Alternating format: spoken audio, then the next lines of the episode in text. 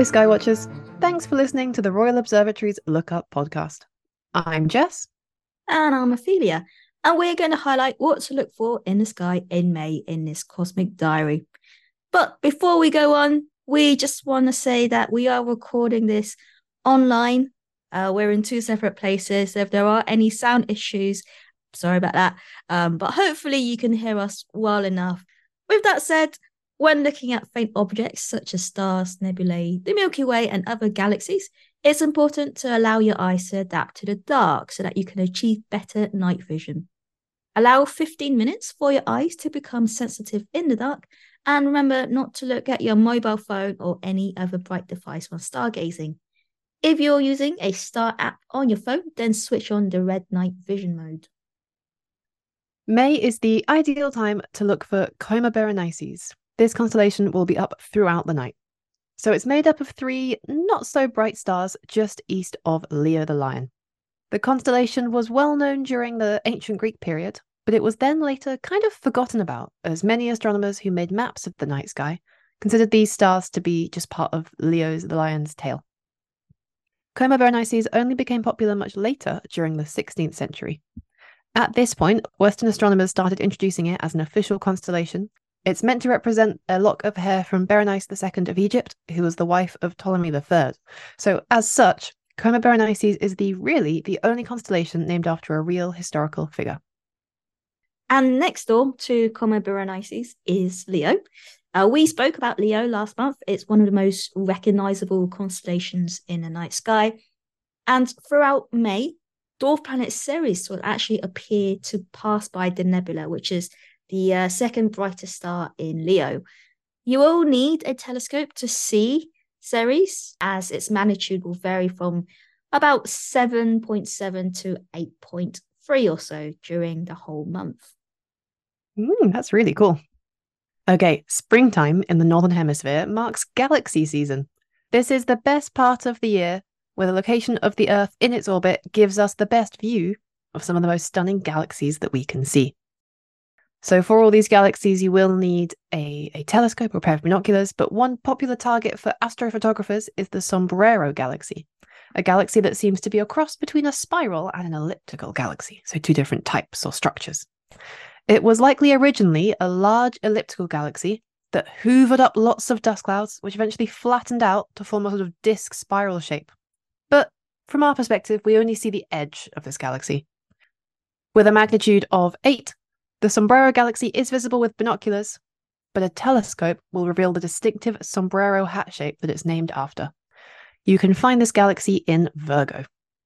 In May, we have yet another meteor shower, this time the Eta Aquarids. Meteor showers occur when the Earth passes through a trail of debris whilst on its journey around the Sun. This particular shower is associated with debris from the famous comet Halley, who was the uh, second astronomer royal to work here at the Royal Observatory Greenwich. If you want to see the comet itself, it next returns to the Earth in 2061. Uh, so maybe trying to spot one of these meteors is a, is a better idea. Um, this shower runs from the 15th of April until the 27th of May, peaking around the 6th of May. And sadly, this is right after the full moon, which is uh, on the 5th of May. And so the bright light of the moon is going to make it difficult to admire this meteor shower in its full glory. It's still worth a go uh, if you're feeling keen. The radiant of this shower is in the constellation of Aquarius, which means that if you trace the path of a meteor back, it will appear to originate in this part of the sky.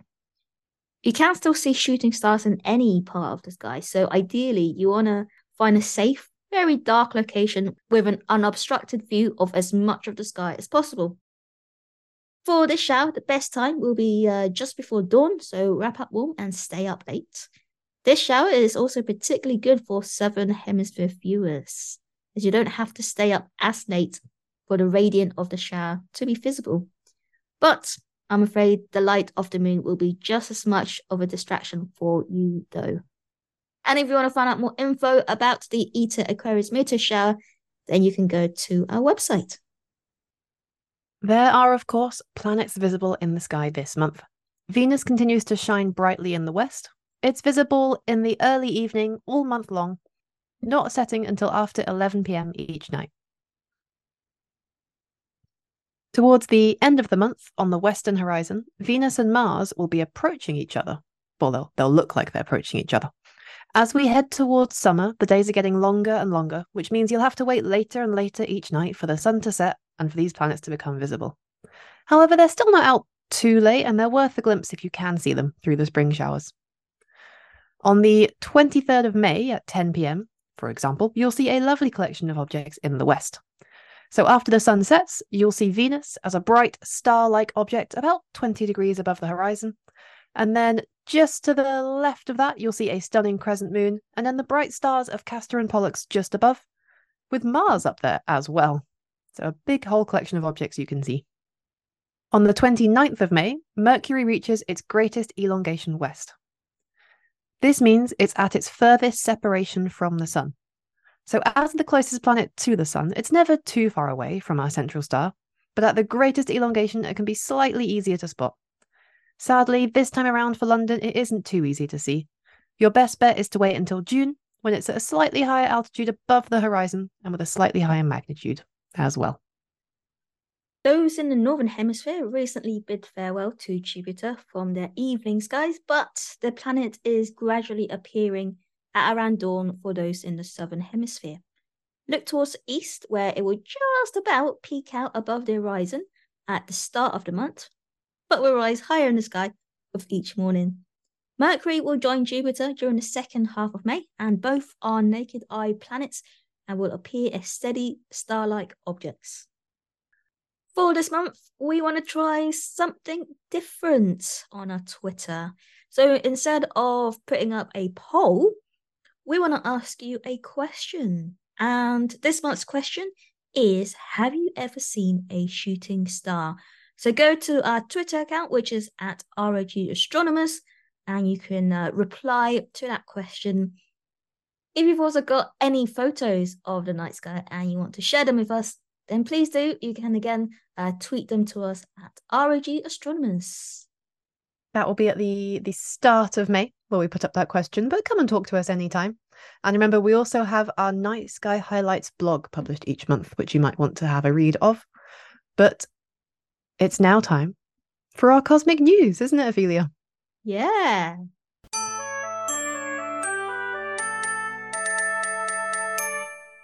So, in this part of the podcast, we bring two news stories to the table, two astronomical news stories, something about space or astronomy that's happened recently.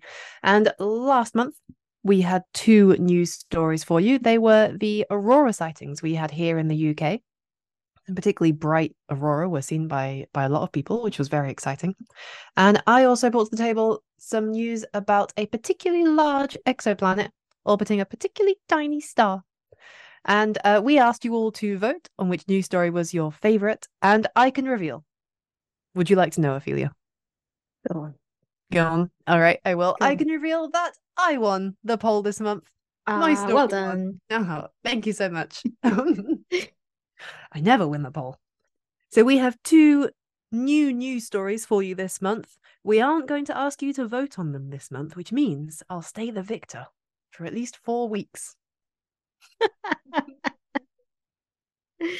That's what I'm claiming anyway. But yes, we do have two stories for you. And would you like to go first, Affelia? Yeah, sure. Um, so you might have heard on the news that uh, astronomers detected radio signals um, from maybe a planet um, not too far away. And because these signals were repeating and regular, some people thought maybe they're aliens. It's not aliens. Unfortunately, it is not aliens. Um, so what they actually found was um, a radio signal coming from a star called YZ Ceti, uh, which is about 12 light years away from the Earth. It's actually relatively close to us. And they used uh, the Karl Jansky Very Large Array Radio Telescope, which is uh, operated by, by the US. And what they found was that these radio signals um, are produced by interactions between that star itself and one of one of the planets that's going around this star, so an exoplanet. And for this interaction to happen, the exoplanet needs to have a magnetic field um, around it.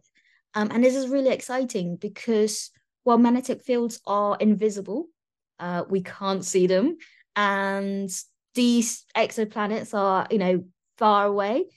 So it's hard to like see their auroras, for example. So here on the, in the solar system, we can see auroras on Jupiter, Saturn, and we know that they've got a magnetic field. We can't do that to these exoplanets.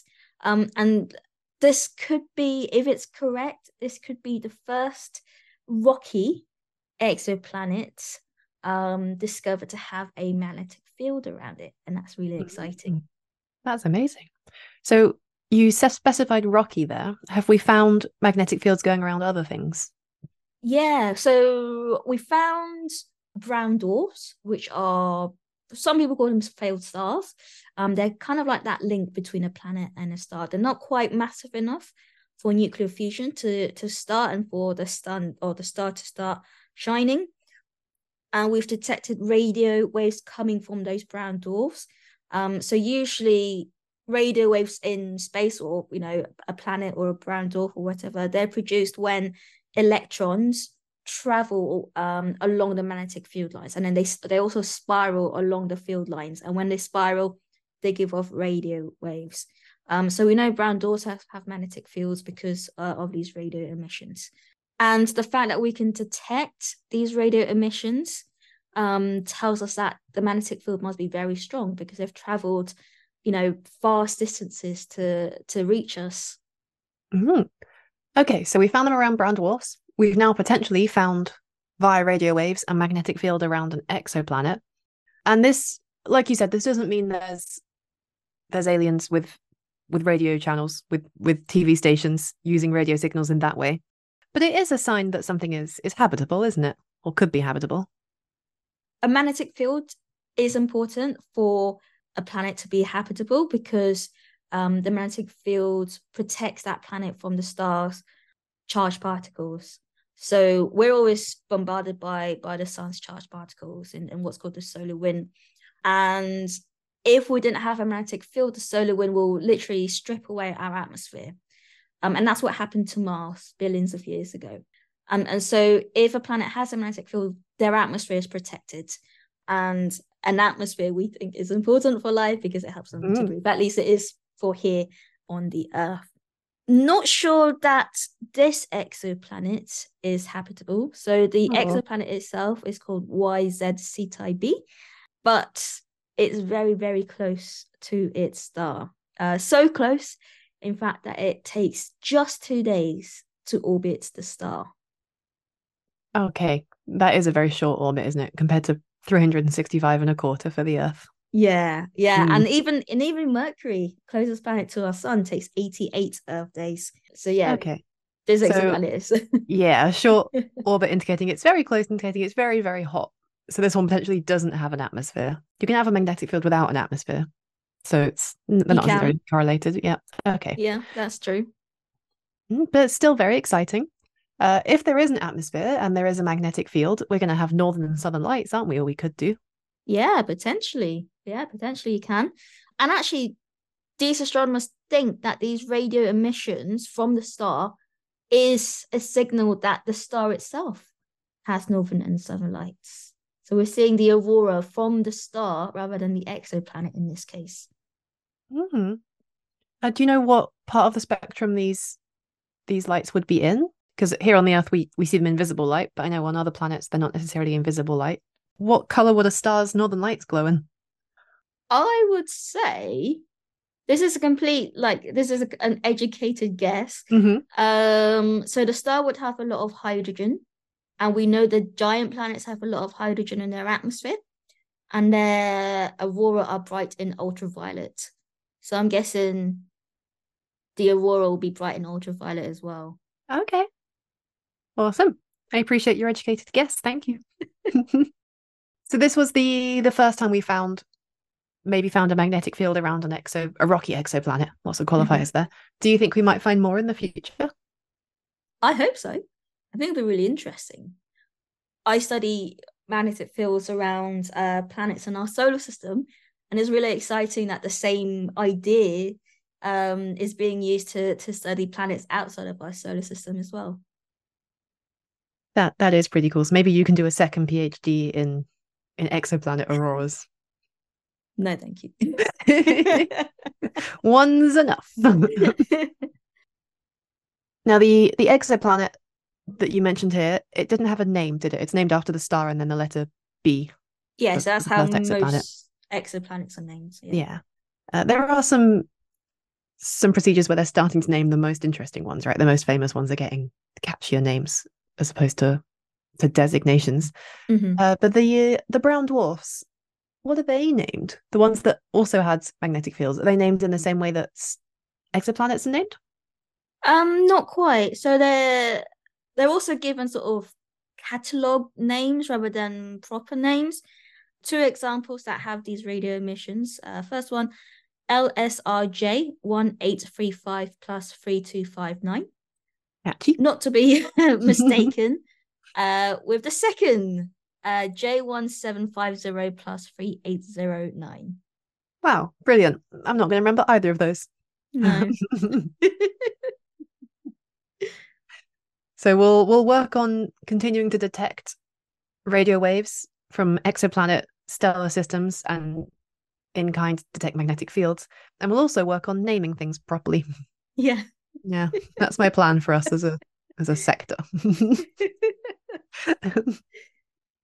what story do you have for us this uh, month?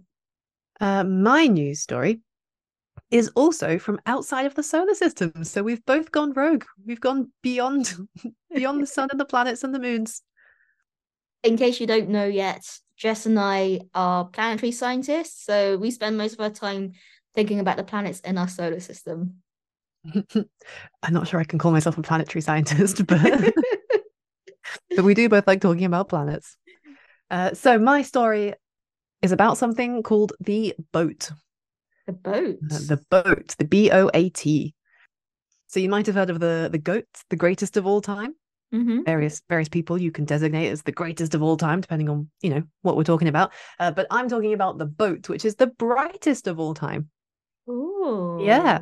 So this is a news story about the brightest gamma ray burst ever recorded. So before we get into this particular gamma ray burst, I feel like I have to quickly describe what a gamma ray burst is. Yes, please. if that's all right with you, yeah. Uh, so a gamma ray burst is, as it as it is in the name, like most things in astronomy, a burst of gamma rays. It's described in the title. uh, we first discovered these in the 1960s. So it wasn't until we had space-based detectors that we were able of detecting them that we found them. Um, but since the 1960s, we have recorded thousands of gamma ray bursts coming from all areas of the sky and coming from great distances. So these aren't originating in the solar system or even in the Milky Way. They're coming from from far away, and they're bursts of gamma rays. Uh, some of them are, are very very short, less than a couple seconds. Some of them are long, seconds or even minutes long. And for a long time, we didn't know why this happened. Couldn't work out where they were coming from, or or what was what was causing them. Uh, it's been sort of there's been theories floating around, and it's now pretty much accepted that some of these gamma ray bursts they come from the uh, the supernova event at the end of a star's life, where a black hole is created. So when a star much more massive than our own sun, 20, 30 times more massive, runs out of fuel and collapses inwards, you get a black hole forming, a stellar mass black hole.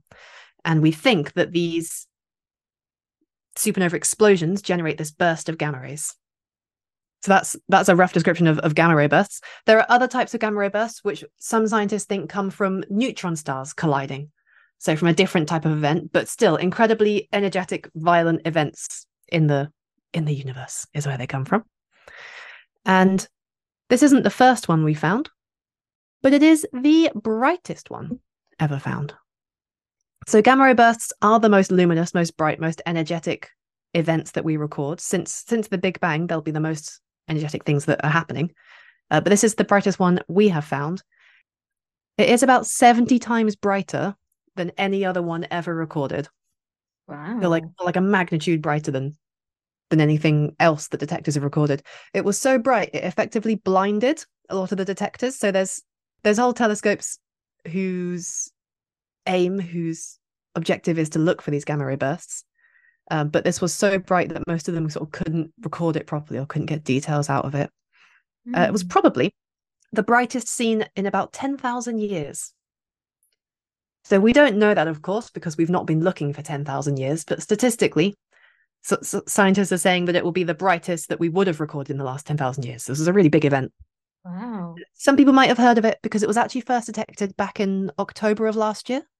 So we detected it on the 9th of October 2022. But some research papers have been coming out recently around it. So it's becoming a, it's come back up in the news. And I think it's worth talking about. Hmm. Did these telescopes get permanently damaged?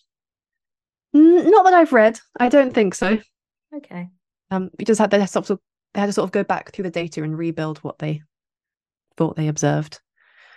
Uh, the the gamma ray burst has a name. It's not just brightest of all time. You want to hear its name? yeah, go for it. It's named GRB, which stands for Gamma Ray Burst 221009A. Again, with all the numbers. Yeah. So just boat, I think is better. It's the boat. Uh, this happened about 1.9, roughly. I've seen a couple of different numbers, but around 1.92 billion light years away from the Earth. So these this event happened. Some kind of star went supernova. The gamma ray burst was ejected. You have these these jets coming out from the poles. So you've got gamma ray burst coming from the, the two poles of the collapsing star black hole thing. And then it came through space, through this great distance. And actually, the first spacecraft to detect it was Voyager. Because Voyager was left the Earth in the 70s. It's about 20 billion miles away from the Earth now. So it's effectively not much closer, but it's closer to this this source of gamma rays than we are. So it was first detected by Voyager, and then it came and it was detected by uh, a couple of space-based telescopes that aim to detect these, the Swift and Fermi gamma ray detectors. Um, Hubble and JWST also detected and have been sort of doing follow up observations. Oh, that's interesting. So we've got um detections not just in in in gamma rays but in in infrared and ultraviolet. Yes, so the the original burst is in gamma rays, but then there's something they describe as an, an afterglow, um, which right. goes into sort of l- lower energy parts of the spectrum, and you can see it sometimes mm. through different telescopes. Mm. So this one isn't necessarily the most energetic explosion that's happened in the past however many thousands of years. It's just the most energetic we would have recorded in the past however many thousands of years. Uh, so this jet of radiation comes out from the poles. And the closer to sort of directly looking at us the pole is, the brighter we'll see the radiation. Right. Yeah. Do you know? Do you know what I mean? I don't know how to describe that more, more sensibly. So I guess if you were sh- shining a torch, it will look brighter if the torch is shining directly at you. Yeah, yeah, that's a good good analogy. so you have this this beam of radiation effectively, so it's not coming out of the entire star mm-hmm. um, or the entire black hole rather, but just out of the poles. And if that beam is pointed directly at the Earth, we'll record a very very bright gamma ray burst. And if it's pointed not quite at the Earth, so if we're not directly in that in that line of sight, we'll record a fainter gamma ray burst. And if it's not pointed at as at all, we aren't going to record anything. Mm, like a lighthouse. Like a lighthouse, yeah.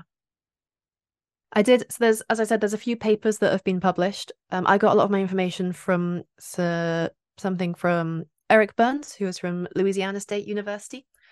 But there's a whole whole collection of observations or follow up observations that are being done, have been done over the last few months, and it's just really fascinating because it is so incredibly energetic and because they're still so mysterious as events. We still don't mm. know that much about them. Do you know how often we see these gamma ray bursts? Mm, I haven't got a specific number, but if we first found them in the 60s and we found maybe 10,000 or so since the 60s, so fairly, fairly often. But lots of stars are dying and we're seeing it happen. Yeah, Mm-hmm. Neutron stars colliding as well. Mm-hmm. But yeah, they're definitely not completely solved as events. There's still there's still lots of unanswered questions about about why they happen and how they happen. Mm. And maybe some of the research that comes out of this particularly energetic observation will help. Yeah. So hopefully more research will come out, more information will come out about this particular gamma ray burst or about gamma ray bursts in general. And I'm sure in the future we'll have more stories about radio signals from from exoplanets indicating magnetic fields, maybe even radio signals from exoplanets that are rocky and a habitable distance from their star, which would be cool because that could be a sign of a habitable planet. Uh, so lots of lots of potential in our news stories, I think I can say. So we have branched out from the solar system. We've gone beyond the solar system, but we will probably return to it at some point. And remember, you can come and talk to us on our Twitter account, which is at ROG Astronomers. We want to know this month um, if you have ever seen a shooting star. So, in your stargazing or just happening to look up at the right time and right place, have you ever seen yourself a little bit of a meteor? Have you seen a meteor? I have, yeah. Uh, most recently, when I was trying to look for the Northern Lights in Iceland, I instead saw a couple shooting stars. Oh, nice. Um, I did later see the Northern Lights, but while we were waiting, I saw a couple. Just That's happened to come across. Yeah. Mm. Have you Mm. seen any recently? Um, not recently, I don't think. To be honest, I think the last one was uh five, six years ago. Hmm. You got to do some more stargazing. Yeah, yeah, I do. some of it's luck, though, isn't it? Even Mm. if you go out on the right time on the right night during a meteor shower, you aren't always going to see any, but you could definitely try. Yeah. Yeah, All right, I think that pretty much brings us to a close for today. Thank you so much for listening to both of our news stories and to our night sky highlights. All that's left to say is keep looking up.